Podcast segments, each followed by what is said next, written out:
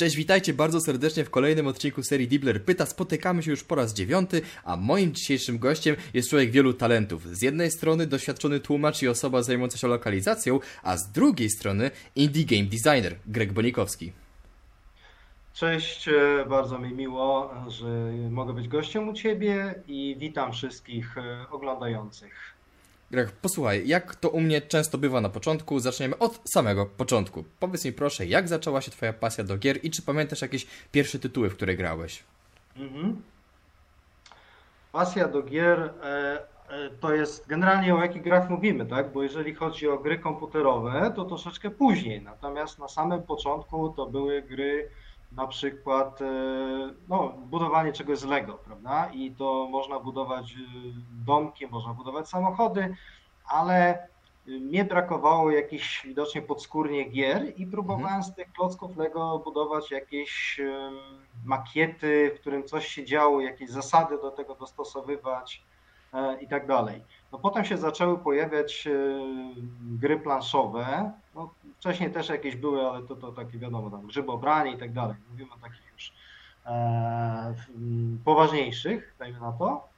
E, natomiast jeżeli chodzi o same gry, i to, to przez sporo, e, sporo czasu, powiedzmy dzieciństwo, to były takie właśnie gry planszowe. Natomiast e, zaczęły się pojawiać gry komputerowe jako takie, e, no i wiadomo, to gdzieś tam jest ten pong, to odbijanie tych piłeczki i tak dalej, chociaż przyznam, że na mnie to jakoś specjalnej magii to nie wywołało, mhm. ten, ten, moment tego Ponga, no bo no, klocki Lego był ciekawszy, czy, czy, czy generalnie gry, które można dotknąć na zasadzie właśnie jakichś tam piątków, kostki, było fascynujące, rzucanie kostką i tak dalej.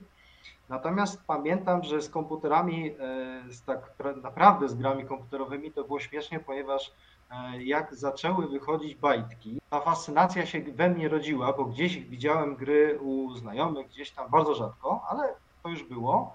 Natomiast sam jeszcze długo nie miałem komputera. No i tak, pojawiały się bajtki i w bajtkach e, oprócz opisu programów i gier i też wspaniałych mapek, w środku była zawsze mapka jakiejś gry, E, często przedrukowana, no ale mniejsza z tym. I ona była niesamowicie fascynująca. Ja te mapki analizowałem po prostu palcem, e, przechodząc te mapki, co tu się dzieje, co tu się otworzy, co tu można znaleźć, te wszystkie rysunki i tak dalej. Czyli te gry pracowały mi gdzieś tam w głowie. E, prze, przeszło to do tego, przerodziło się to w to w pewnym momencie, że w Bajtku także, nie wiem czy w każdym numerze, ale były listingi tak zwane Mhm. Czyli po prostu był kod Basicu najczęściej e, napisany i to należało, kto miał komputer e, pracowicie, to sobie przestukać, uruchomić, e, tam popełnił błąd, tam jedno zero zmienił i po pięciu godzinach pracy się nie udaje. Natomiast ja komputera nie miałem, więc tego problemu nie było. Natomiast listingi były wciąż fascynujące, więc ja te listingi czytałem, przeskakiwałem te kolejne linijki i ten program pracował na sucho, że tak mhm. powiem, w głowie. Także no, to było takie wstęp do programowania, chociaż ja tak naprawdę nawet nie wiedziałem, że to co robię, to, to, to co tu się odbywa, to jest programowanie, czytanie kodu. Nie, to po prostu mhm. była gra, program, który sobie tam gdzieś działał, więc e, fajne ćwiczenie logiki. No i to oczywiście doprowadziło do rosnącej fascynacji do tworzenia gier na zasadzie takim, że gry to już nie jest, e, znaczy w pewnym sensie jest budowanie czegoś z klocków, mhm. natomiast no to jest kod, tak? Coś takiego. Oczywiście po drodze były też automaty. Pamiętam największą fascynację wzbudziła we mnie gra o nazwie Tempest. To jest taka gra, gdzie to trudno opisać. Lata się w kółko i strzela do środka, więc e, bardzo kolorowe. Jak przynajmniej wspomnienie moje jest takie, że to dźwięki niesamowite, akcja w dodatku obsługiwało się tę grę w automacie pokrętełkiem. Był potencjometr, mhm. który powodował, że ten nasz statek główny, który po okręgu się obraca, e, no właśnie te, te, te ruchy przekładał w sposób piękny, można było silnie zakręcić, ten statek furkotał, mhm. jedną, drugą stronę, fantastyczna sprawa. Pamiętam też e, Moon Patrol, e, to jedna z takich moich ulubionych gier i Messiah Command była gra, której jako dziecko, prawda, ratowałem się miasta przed spadającymi e, pociskami jądrowymi. Kiedy w końcu się doczekałem pierwszego komputera, to był Atari 65 XE, e, pierwszą grą, którą e, zainstalowałem, bo tak się złożyło, że po prostu została kupiona, to to nie był jakiś świadomy wybór. Pierwsza gra, która wpadła do mojego komputera, to był e, Beachhead, ale no, odpadłem przy niej. Że trudna była? Nie, ona nie była trudna, ona nie była ładna, ona była pod każdym względem kiepska, ale była pierwszą grą na moim komputerze. W końcu miałeś swój wypełniony komputer, a pierwsza tak, gra, która przyszła, to a, słabe to. Oczywiście, natomiast no, potem już, e, kiedy miałem jakikolwiek wybór, to e, przenosiłem na komputer e, fascynację grami e, ze świata rzeczywistego, mhm. przez co rozumiem, zaczęły się pojawiać e, RPG, czyli gry fabularne, także LARPy, czyli ta wersja, w którym na żywo w jakichś tam kostiumach sobie biegamy po lasach i odtwarzamy. E, no i stąd fascynacja grami RPG. I tak sobie mhm. to tam szło. A to, jest, to jest w ogóle bardzo fajne, bo opowiadasz właśnie, że były te klocki Lego, były te mapy, czyli tak by grałeś często w swojej głowie i może dzięki temu potem, znaczy na pewno dzięki temu potem zacząłeś sam pracować przy grach, ale w międzyczasie miałeś przygodę z lokalizowaniem gier. I powiedz mi proszę, przy jakich tytułach pracowałeś, jakie gry przekładałeś na nasz język i czy może jakoś fajnie wspominasz? Znaczy, powiedziałeś, miałem przygodę. Ta przygoda e, aktualnie zabrała mi, czy ona trwa zresztą ta przygoda, mhm. ponad połowę życia. Ja jestem tłumaczem od ponad ćwierć wieku, to, jest, to jest bez żartów. Mhm. E, przy czym e, na samym początku, co trwa do dzisiaj, tłumaczyłem przede wszystkim e, gry papierowe RPG, mhm.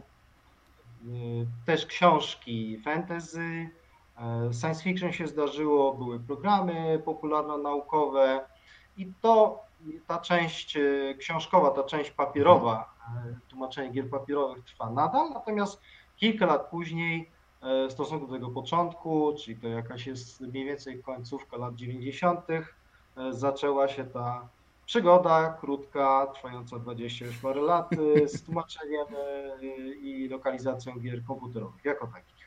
Mhm. Także te, te, te, te, dwie, te dwa główne nurty się cały czas przeplatają i mam wrażenie, że wzbogacają jeden, jeden drugi. A co wolisz tłumaczyć? Gry komputerowe, czy jednak gry fabularne? Czy to dla ciebie obojętne tak naprawdę? Może nie tyle obojętne, co mhm. ja to y, traktuję, to, to są jednak troszeczkę inne media. Czy nawet mocno inne media, chociażby dlatego, że gra papierowa y, było nie było jest książką. Tam mhm. się nic raczej nie zmieni. Te tabelki, te zasady mechaniczne, y, te, ten tekst który tam wypełnia jakieś opowiadania tworzące klimat, e, wprowadzenie do świata, to już jest stałe. Natomiast w grze komputerowej, no to tam mamy przeróżnego rodzaju wyzwania, gdzie trzeba dopasowywać zmienne, mhm. E, dbać o to, żeby to wszystko było czytelne, pamiętać o tym, że też lokalizacja to jest specyficzna e, zadanie polegające na tym, żeby polski odbiorca gry odnosił do siebie, rozumiał, co chcemy mu tu przekazać. Nie wystarczy mhm. tylko po prostu y, słowo, słowo czy przełożyć tego tekstu. Trzeba go dostosować do naszych e, odbiorców. Także nie mogę powiedzieć, że jedno preferuję nad drugie, tak jak mówię, to się uzupełnia. Jeżeli mhm. bardzo już mam, e, jestem zmęczony powiedzmy jakąś grą komputerową, to przełączam, przestawiam się na pracę nad, nad, nad jakąś papierową książką, czy, czy, czy właśnie grą, mhm. fabularną RPG papierową, a potem odwrotnie. Fajny, fajny tak, system pracy. No, jeżeli się da, da się zwykle, no to tak, tak to jest. A powiedz mi, bo jak sam podkreśliłeś, masz bardzo dużo doświadczenia w lokalizowaniu i czym twoim zdaniem taka osoba, która chce się zająć lokalizacją, powinna się charakteryzować? No poza oczywiście znajomością języka, co jeszcze powinna umieć, czym się interesować? Y, czy znajomość języka jest ważna, mhm. a nawet najważniejsza, natomiast e, warto do, dopowiedzieć, jakiego konkretnie języka. Mhm. wydaje się, że e, najoczywistsze e, odpowiedź jest na pytanie tego, z którego tłumaczymy. No, najczęściej mhm. chodzi o angielski, więc najważniejsza jest znajomość języka angielskiego. Otóż ja twierdzę, że ona jest oczywiście niezmiernie ważna, no bo trudno tłumaczyć jakikolwiek język źródłowy, nie, nie rozumiejąc go. Natomiast poważnie, najważniejsza jest znajomość języka docelowego, czyli polskiego w naszym przypadku. Nawet jeżeli świetnie posługujemy się językiem angielskim, rozumiemy doskonale wszystkie niuanse, które tam e, jest e, ten oryginał, ale nie będziemy w stanie tego ładnie oddać w naszym ojczystym języku, czyli to jest jedyna rzecz, którą widzi nasz odbiorca. Nie wie, nie musi wiedzieć, jak jest w oryginale. On widzi, co jest po polsku. Jeżeli to po polsku jest źle zrobione, mhm. to jest kiepskie tłumaczenie. Także myślę, że podstawowa cecha to jest znać bardzo dobrze język ojczysty, na który tłumaczymy, znać język docelowy, to to oczywista sprawa. Natomiast, no cóż, no, na pewno jest potrzebna dokładność. Jakiś nawet może zawadzający o perfekcjonizm. Nie mhm. zaszkodzi. Oczywiście y, mamy zwykle jakieś terminy, dosyć napięte przeważnie, w związku z czym też nie można się zaciąć tej pracy i cyzelować za długo, więc, ale dokładność jest ważna. To, to, to jest e, ważne, żeby tekst nie tylko był dobrze przetłumaczony, ale też był technicznie ładnie dopracowany, nie było tam żadnych e, zbędnych czy nadmiernych mhm. przecinków, jakichś takich rzeczy. No oczywiście tym się mogą zająć też redaktorzy, no ale nie zawsze mamy taką okazję e, współpracować, czy, czy no lepiej, żeby to było dobrze zrobione już na tym etapie przez tłumacza. Cierpliwość, bardzo przydatna cecha, prawda? Czyli musimy no, wytrzymać te kilkanaście czasami godzin pracy dziennie lub rozciągnięto na parę tygodni, żeby to wszystko doprowadzić. I, I, taką jeszcze bym dodał cechę, bo tych cech to oczywiście mogę bardzo wiele -hmm. i to można odnosić do praktycznie każdego zawodu yy, tego typu, no, no, no, natomiast pracy w ogóle z, językiem czy z tekstem i tak dalej. Natomiast dodałbym, że warto, ta, taką cechą dobrą dla e, tłumaczy byłaby też pewnego rodzaju pokora. Mhm. A konkretnie chodzi mi o tłumaczy gier e, wideo, dlatego że e, teraz zwykle jest tak, że kiedy robimy jakąś grę, to na przykład nasze nazwisko, to, że jesteśmy autorem tego tłumaczenia, ono się może nie pojawić w ogóle. Mhm.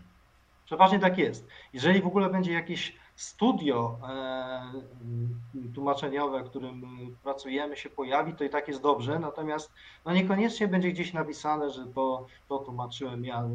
Nie ma jak się tym pochwalić, prawda? Mhm. Więc no to jest ta pokora, że no my, my robimy to nie po to, żeby zbierać laury, tylko no, wykonujemy dobrą rzemieślniczą robotę.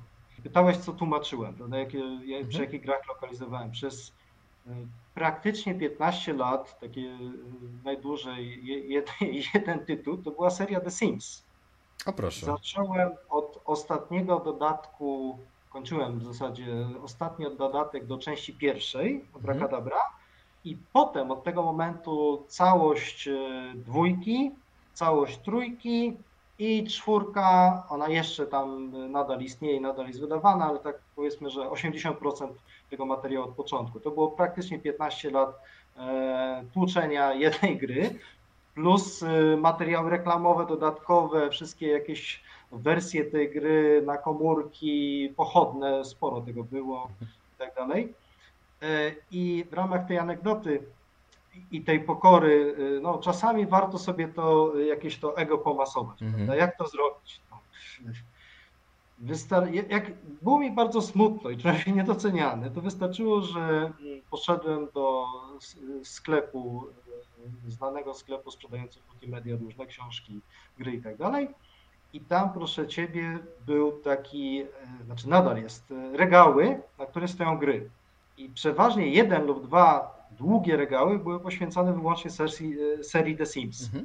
Kilkadziesiąt tytułów, dodatków, miliard i tak dalej. Wszystkie od, od, od góry do dołu robiłem sam i to było bardzo miłe. Oczywiście to nie było napisane, ale tak stałem i tak czekałem, no dobra, niech ktoś podejdzie, prawda? Mogę ci wziąć pisek i zacząć podpisywać te pudełka. Tak, tak, tak, tak, tak.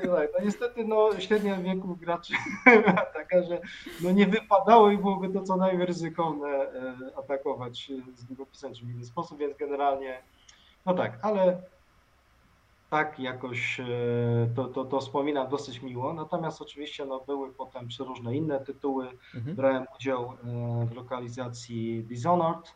Ostatnio na przykład mam e, szczęście pracować przy grze Destiny 2. No i tych gier było, było, było sporo. Od 25 lat kontynuujesz tę przygodę z, z tłumaczeniem, pracowałeś przy bardzo ciekawych ty tytułach, e, ale w międzyczasie zacząłeś też drugą przygodę z e, game designem, w ogóle stworzeniem gier indie. Wiem, że brałeś udział w kilku e, game jamach, ale w końcu założyłeś własne studio, które nazywa się Lunar Shuriken. I mam bardzo proste pytanie. Dlaczego? Dlaczego założyłeś własne studia, a nie na przykład nie, nie poszedłeś gdzieś indziej pracować? E, nie poszedłem gdzieś indziej pracować, pewnie dlatego, że już pracowałem przy wyżej wspomnianych tłumaczeniach Mhm. e, i to się troszeczkę zazębiało. To znaczy, miałem bardzo oryginalny pomysł na życie od samego początku e, myślenia o karierze zawodowej, że chcę coś robić w grach lub z grami, prawda? E, W związku z czym no, wyszło tak, że jeżeli pracowałem przy jednej rzeczy przy grach, to może coś zmieniłem w swoim życiu i będziemy robili inną rzecz przy grach, na przykład tworzenie gier. Natomiast konkretnie jak powstał Lunar Shuriken, to jest dosyć, e, może znowu anegdotycznie zacznę, zanim powiem poważnie jak to było. E, Jednej z pierwszej edycji e, konwentu Pixel Heaven z żoną się przechadzaliśmy po tych salach, rozglądając się tak jeszcze dość niepewnie, co tu się tam właściwie ciekawego dzieje. I w pewnym momencie, ja już tam coś tam próbowałem dłubać sobie z grami, ale to, to, to, to, to nie było absolutnie nic poważnego jeszcze na tym etapie. E, Podeszła do nas e, para młodych ludzi, Mhm. Wymieniliśmy kilka słów, e, powiedziałem, że jakieś tam gry próbuję robić i tak dalej. Z kolei Liz Katrin, moja żona, zajmuje się muzyką, już wtedy się zajmowała muzyką do tworzenia gier. E, I oni jak to usłyszeli, to tak zastanowili się, przyjrzeli się nam i się zapytali, słuchajcie, czy wy nie jesteście tym małżeństwem z Warszawy, który, który, które robi gry? Tak spojrzeliśmy po sobie. Jakoś tam ich y, zagadaliśmy, że chyba nas biorą za kogoś innego Mhm. i tak dalej, ale ta myśl, to, to pytanie długo mi nie dawało spokoju i tak sobie zastanawialiśmy się z Lis, kurczę, to już nas ludzie rozpoznają jako to małżeństwo z Warszawy, które robi gry, to może skoro już jesteśmy rozpoznawani w ten sposób, to zrealizujmy ten szalony pomysł. E, e, I w związku z tym rzeczywiście postanowiłem stworzyć studio. E, Dokładnie to nastąpiło w 2018 roku na moje 45 urodziny, kiedy zastanawiałem się, co by tu sobie fajnego e, na ten prezent e, stworzyć, kupić, czy, czy, czy, czy ten. No i postanowiłem sobie niczego nie kupować może, za to założyć studio, e, w którym będę tworzył gry. Gdzie niektórzy kupują w tym wieku samochody, motocykle albo coś takiego, a ty założyłeś studio. Tak, uznałem, że samochodów, motocyklów, jachtów i statków kosmicznych mi już wystarczy w życiu, natomiast studia e, produkującego, wytwarzającego gry, piszącego gry nie mam, e, no to czas na to. Mhm. Tak to powstało. e, Nazwa wzięła się stąd, że bardzo chciałem, jestem astrofizykiem z wykształcenia, w związku z czym koniecznie nazwa musiała być związana w jakiś sposób z kosmosem. Z drugiej strony uwielbiam e, Japonię, wszystko co- się z nią wiąże. Chciałem też, żeby nazwa w jakiś sposób była rozpoznawalna na świecie. Mhm. Pierwsze nazwy to były jakieś, nie wiem, tam cyfrowa pogoda, jakieś takie cuda niewidy. No ale dobra, no mamy tego shurikena, którym rzucamy w księżyc. Lunar Shuriken w ten sposób powstał. A widzicie, mówiłem, że to jest człowiek wielu talentów, jeszcze na takie astrofizykiem, więc w ogóle. I pod... Też aktorem jestem, okazyjnie. I, i, prowadzę na Instagramie taki, e, zapraszam, można sobie znaleźć pod nazwą Zielony Talerz czy Green Plate e, zdjęcia, e, rzeczy, które w kuchni tworzę, potraw różnych. jeszcze kucharz, nie? Słuchajcie. Coś, coś jeść trzeba. A pod, pod tym, pod Lunar Shuriken stworzyłeś grę, która się nazywa e, Main Competition. Przepraszam, jeśli źle wymawiam, ale mam okropny akcent. E, I to jest bardzo ciekawa gra, bo, bo, bo ta gra jakby stoi trochę w sprzeczności do tego, jak się robi gry dzisiaj. Dzisiaj, jeśli możesz, to robisz fajną grafikę, jeśli nie możesz, to robisz jakiś taki pixel art, ale taki wiesz, pixel art, który dawno temu nie, ma- nie ma prawa powstać, a ty zrobiłeś przygodówkę, point clicka, który jest oparty w 100% na, prawie niemalże w 100%, na rozpikselowanych zdjęciach niczym z jakiejś tajemnicy statuetki, jakiejś klasycznej przygodówki z lat 90. I dlaczego właściwie zrobiłeś taką grę? Co cię zainspirowało? To, co właśnie przed chwilą powiedziałeś, czyli e, stare przygodówki, Mhm. które jakby no, to jest część tego momentu, kiedy ja zakochiwałem, zakochiwałem się w grach komputerowych, to to właśnie są te czasy, lata 90. E, I to jest jedne, jeden z tych powodów, dlaczego taka stylistyka, e, a nie inna.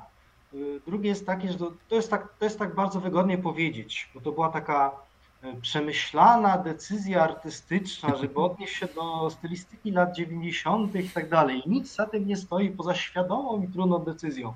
E, natomiast rzeczywistość jest też troszeczkę taka, że tak jak wspomniałeś, brałem udział w wielu game jamach i na jednym z tych game jamów, to był konkretnie któraś tam edycja Slavic Game Jam w Warszawie odbywającego się, który uwielbiam już tam, nie wiem, jestem stałym bywalcem. Mhm. Myślę, że już mam prawo tak się nazwać. I na miejscu ten game jam był, odbywał się w takim bardzo industrialnym pomieszczeniach. To, to jest jakieś takie laboratoria i tak dalej, mhm. dużo rur, dużo jakichś tam kabli, jakichś takich elementów technicznych i tak dalej.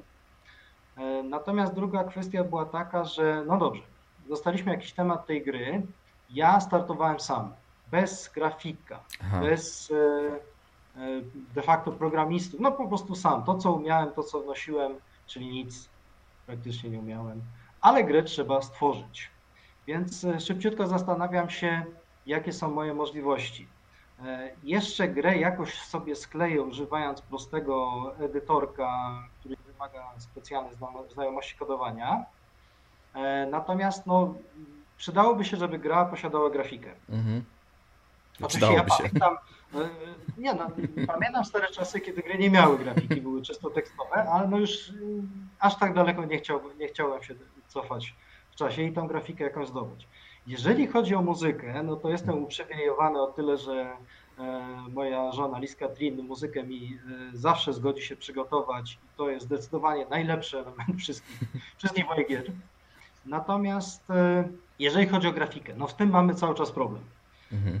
Rozejrzałem się po tym industrialnym otoczeniu i zacząłem robić zdjęcia swoim tam aparatem niezbyt jakimś tam szczególnie dobrym.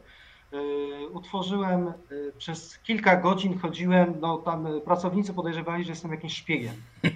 Chodzi jakiś człowiek i robi zdjęcia, tylko robi dziwne zdjęcia. Robi zdjęcia kaloryferów, jakichś tam e, elektry, elektrycznych skrzynek, prawda, sufitu, na którym są wentylatory, kratek jakichś wylotowych, nie wiadomo czemu, drzwi z dużym zbliżeniem i przede wszystkim zamków cyfrowych różnych mm -hmm. na kartę otwieranych. Takie elementy robiłem.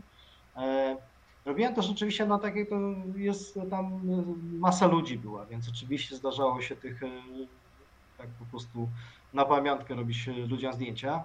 Oczywiście potem, kiedy tworzymy grę, no ja nie mogę wrzucić tam ludzi. Musiałbym ich albo wymazać, albo ich mhm. poprosić o zgodę i tak dalej. To był problem. W związku z czym decyzja szybka, e, bierzemy te zdjęcia, na których nikogo nie ma. To są zdjęcia te, tych właśnie tych, tych industrialnych elementów, na przykład puste korytarze, jakieś tam e, migająca lampa neonowa czy coś takiego. E, I to od razu inspiruje do e, treści gry. Mhm. Jesteśmy w laboratorium, oto, oto to, już, to już mamy, to już mam na zdjęciach, w którym jest pusto, nie ma ludzi. Dlaczego ich nie ma? I tu jest cała ta fabuła. Dlaczego zniknęli niespodziewanie wszyscy pracownicy tego laboratorium? Tego się musimy dowiedzieć. Musimy się dowiedzieć w grze, dlaczego tam jesteśmy i kim jesteśmy, co się w ogóle dzieje. Mhm. Natomiast e, na Game Jamie powstała tak naprawdę prototyp, pierwowzór tej gry e, Main Competition.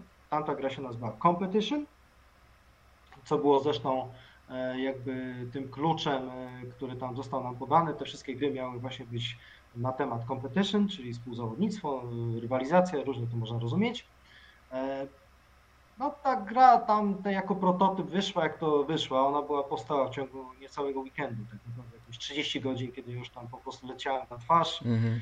e, sklejając to wszystkie te zdjęcia, obrabiając, e, kodując, e, głównie przesuwając tam gotowe elementy, to powstał bodajże w Stencilu, taki, taki prościuchny, prościuchny program, ale potem stwierdziłem, że tak, Mamy już studio założone, znaczy nie, nieco później założyłem to studio Luna Shuriken, trzeba zrobić przyzwoitą grę i ją wydać. Taką, to, to, tak, żeby to marzenie było, że to nie robimy tego do szuflady, bo tych gier sporo było, mhm. tylko naprawdę taką komercyjną, dorosłą grę. E, I ponieważ część ludzi uważała, że ta, ta, ta, ta gra, te, te competition pierwsze było całkiem fajne i to warto pociągnąć, fabularnie, troszeczkę tam elementy dopracować i tak dalej, no to na tym stanęło. Robimy to, robimy tę grę. potrwało to rok, to, to, to, to nie dosłownie znaczy, że ja codziennie przy niej pracowałem. Cały czas miałem, tak jak mówię, pracę przy tłumaczeniach, e, więc to jakby było po godzinach powstawało, ale dość intensywnie i wiele, wiele rzeczy sobie w tym czasie odmawiałem.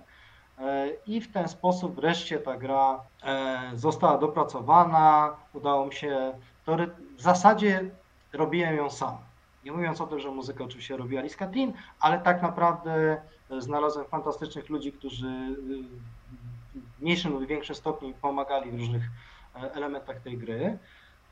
To mnie zresztą bardzo wiele nauczyło i pokazało, jak fajnym zresztą game dev polski, myślę, że nie tylko polski, jest fajnym mm. środowiskiem, gdzie naprawdę można znaleźć niesamowitych ludzi, którzy są gotowi pomóc.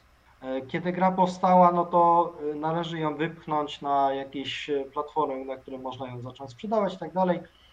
I ja śmieję się, że wydanie, wypuszczenie gry na Steamie, kiedy ja to robiłem pierwszy raz, kiedy to się pierwszy raz robi, tam mhm. trzeba pewne takie skrypty zbudować, w ogóle przejść całe procedury i tak dalej, to było e, pisanie tego skryptu, wypuszczenie gry na Steamie było daleko trudniejszym zadaniem niż stworzenie samej tej gry. Wierz mi, naprawdę, jak to się robi pierwszy raz, e, to to jest koszmar.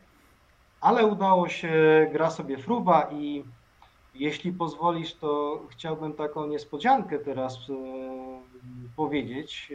Będziecie pierwsi. Ekskluzywnie dla tutaj dla dla Twojego programu zgłaszam, że właśnie y, gra Main Competition na Steamie została ciachnięta w pół cenowo i tak już zostanie. To znaczy to będzie maksymalny pułap. A, że to nie jest chwilowa promocja, tylko faktycznie nie. już tak stałe. Nie, nie, nie. Ona specjalnie na, z okazji dzisiejszego naszego spotkania jest ciachnięta. E, można ją sobie kupić o połowę taniej. Natomiast oczywiście jakieś promocje się tam zdarzają. Więc super, super. I w ogóle cała, sama historia Main Competition jest super, bo fajnie pokazuje, że no miałeś jakoś, miałeś jakiś ten pomysł w głowie, tak? Miałeś jakieś te inspiracje z tych przygodówek, ale bardzo często to jednak ta ta potrzeba jest matką wynalazków, tak? Że po prostu tak naprawdę nie miałeś trochę wyjścia. Ja mam, ja mam dla ciebie taką anegdotę e, fajną. Nie pamiętam teraz, kto ją opowiadał. Chyba Sidney Lamet, taki reżyser, jak on się spotkał z Akirą Kurosawą na jakimś e, festiwalu czy coś takiego, to on spytał e, Akirę, że Słuchaj, bo ja tam widziałem ten twój film i tam miałeś takie bardzo dziwne ujęcie, takie bardzo artystyczne i dlaczego je tak zrobiłeś? A, a Kurosawa podobno powiedział mu, wiesz co, bo jakbym skierował kamerę trochę bardziej w lewo, to widać byłoby lotnisko, a w prawo to byłoby jakiś hipermarket czy coś takiego. Więc, ale to dzięki temu powstają albo artystyczne ujęcia, albo bardzo fajne e, gry przygodowe, nawiązujące do tej, tej, tej takiej fajnej właśnie nostalgii do tych starych przygodówek. Mhm, mhm. I powiem ci w ogóle, bo jesteś, jak co wspomniałeś, założyłeś studio w wieku 45 lat. I powiedz mi, jakie e, z swojego tego doświadczenia e, miałbyś rady dla osób, które chciałyby zacząć robić gry? Nieważne, czy mają lat 20, 40, 50. Mhm.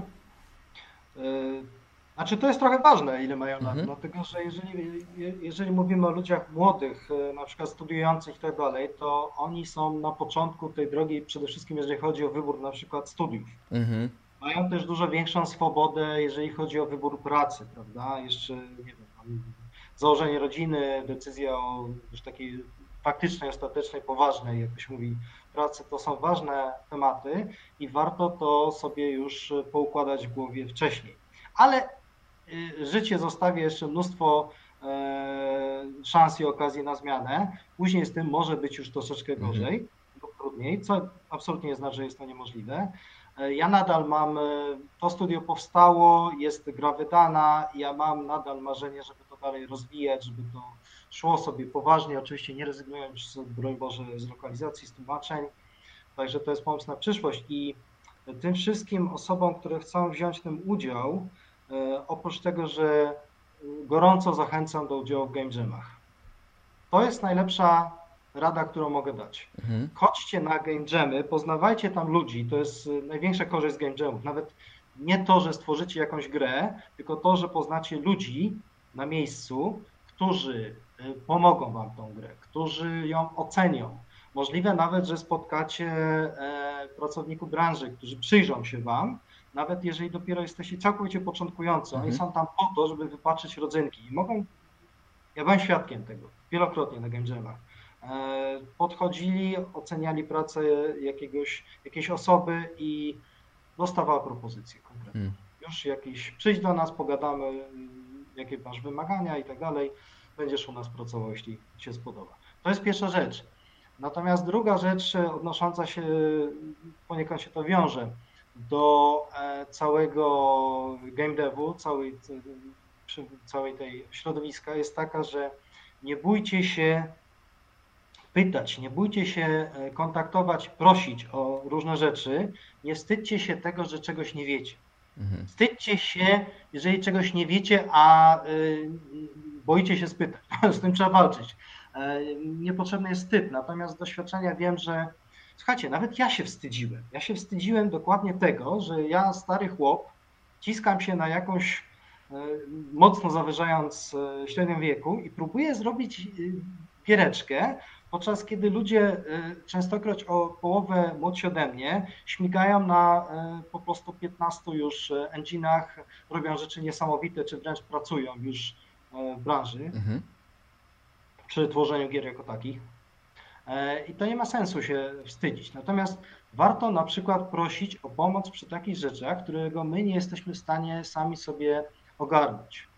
Dla przykładu, no, chociażby grafika, prawda? Jeżeli nie potrafię, nie, nie umiem kogo znaleźć z grafiką, pytać się i nie bać się, że ktoś na przykład, kogo znamy, kogo widujemy na, na fejsie albo widzimy go osobiście na konwentach, mhm. jest za wysoko na przykład, prawda? To nie mam, wstydzę się, no nie będę podchodził do tego człowieka, bo to jest jakiś tuz, to jest w ogóle e, celebryta, mhm. on mnie tam zje, e, nie wiem, parski, nie ma sensu e, tak, tak myśleć, bo tak nie jest.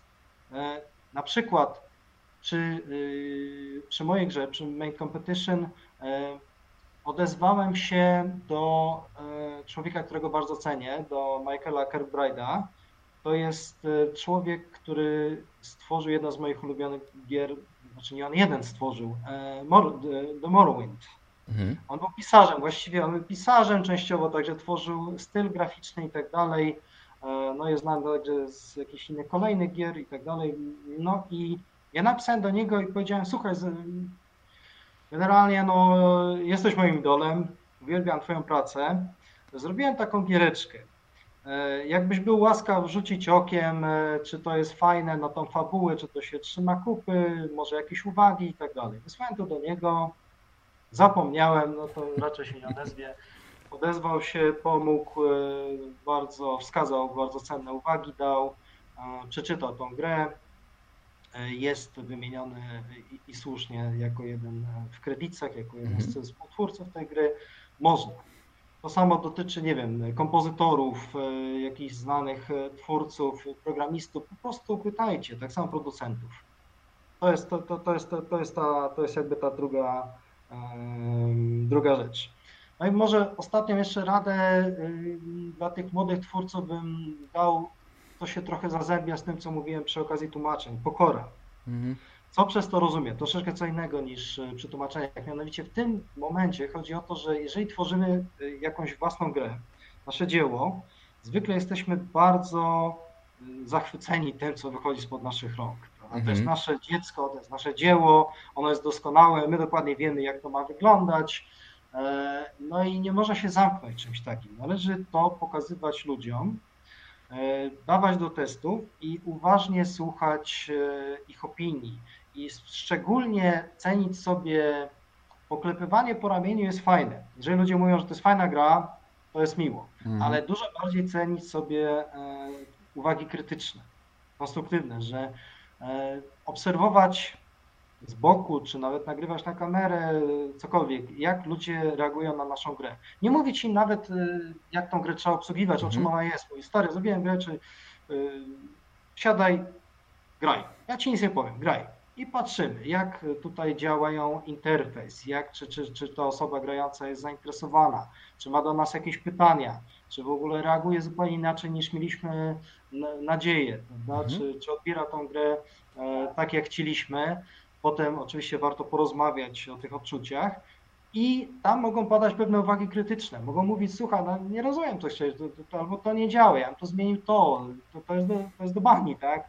E, czy, czy coś nie gra i w tym momencie nie zapeszać się, że nie, no jak to, to nie rozumiesz, że ci można wytłumaczyć, no nie, to jeżeli, jeżeli to jest tylko możliwe, nie demolując naszej gry, no bo warto mimo wszystko trzymać się naszego konceptu. To jest jednak nasza gra.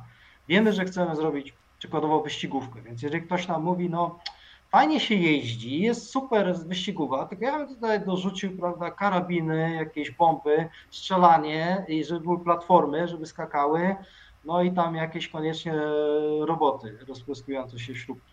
No nie, no, nie. Trzymamy się tej jednej naszej mhm. wizji. Dobrze jest, tworząc grę, napisać sobie jedno zdanie, może być zdanie złożone, które opisuje e, w najważniejszych takich słowach, czym ta gra jest. Krótko, ta gra jest strzelaninką dziejącą się w kosmosie, e, wesołą. Wesoła strzelanina w kosmosie. Mhm. Koniec. Ta gra, celem tej gry jest e, szybkość. Ta gra ma być szybka, wszystko co się dzieje ma być szybkie. E, I w ten sposób, jeżeli, jeżeli tworzymy grę i mamy nowe pomysły, nowe, nowe jakieś funkcje, e, wpadają nam do głowy jakieś rozwiązania, próbujemy to, myślimy, że to jest fajne, próbujemy to wrzucić do gry, warto spojrzeć na to, na to pierwsze zdanie. Jeżeli widzimy, że to jest fajne, ale zupełnie nie pasuje do tej mhm. naszej koncepcji, na przykład w naszej szybkiej grze zaczynamy kombinować, z jakimiś tabelka, tabelkami, gałęziami rozwoju, drzewkami, wszystko co spowalnia, to jest super, ale to nie pasuje do tej naszej konwencji. Odrzucamy. Czyli pokora. No tak ogólnie rozumiana. Oj, to są fajne rady, słuchajcie tego. A powiem Ci, na sam koniec mam moje ulubione pytanie. Mhm. Wyobraź sobie, że zamykają Cię na rok w izolatce, ale możesz wziąć ze sobą trzy gry. Jakie to są gry? Bardzo chętnie bym wziął grę MMO The Elder Scrolls Online, bo uwielbiam całą serię The Elder Scrolls od Morrowind, znaczy nawet nie od, od Morrowind, od Areny i tak mm -hmm. dalej, ale, ale wezmę właśnie The Elder Scrolls Online, to jest gra zdecydowanie, która mogłaby wypełnić mi ten rok, rok tylko to. Czy mogę zabrać ze sobą gogle e, VR? Możesz. E, na VR wziąłbym No Man's Sky. To jest dobry wybór na VR, no. No właśnie. To jest myślę dobry wybór, zresztą nie tylko na VR, ale na VR jest super. Natomiast trzecia gra, e, tutaj chyba można zauważyć pewną prawidłowość, e, Horizon Zero Dawn. E, ja lubię gry, które są duże, rozbudowane, otwarte światy, których po prostu można eksplorować. To jest chyba najważniejsze dla mnie cecha, mhm. najfajniejsze. A to jest w ogóle fajne, bo raz bardzo, bardzo ciekawe tytuły wybrałeś, dwa, jeszcze nikt nie wpadł chyba, żeby VR zabrać ze sobą jeśli dobrze kojarzę. O, chyba, chyba, chyba, chyba nikt na to jeszcze nie wpadł. Mhm, e, słuchaj, i ode mnie to tak naprawdę jest wszystko. Bardzo Ci dziękuję za to, że się zgodziłeś wziąć udział w tym wywiadzie. Dziękuję Ci za to, że opowiedziałeś e, tyle fajnych anegdotek, bo jesteś osobą, która ma te swoje dwie fajne przygody obok siebie, tak? Masz te lokalizacje, masz to tworzenie gier i to sprawia, że no masz tyle fajnych historii do opowiedzenia po prostu i dlatego bardzo się cieszę, że byłeś tutaj i nam je opowiedziałeś. Ja się bardzo cieszę, mm, że zdecydowałeś mnie zaprosić. E, dziękuję wszystkim e, słuchaczom, oglądającym. No i y, mam nadzieję, że spotkamy się już wkrótce na żywo tym razem. Oby, oby w końcu. Wszyscy zostaniemy z tej izolatki rocznej uwolnieni, niezależnie od tego, jak wspaniałe gry tam gra. A jak nie, to bierzcie gry, które Greg wymienił, bo zapewniał wam czas. Tak jest. I Make Competition, który jest połowę. Dokładnie. To jeszcze raz. Dzięki wielkie i do następnego. Dziękuję bardzo. 艰苦也吃歪就行。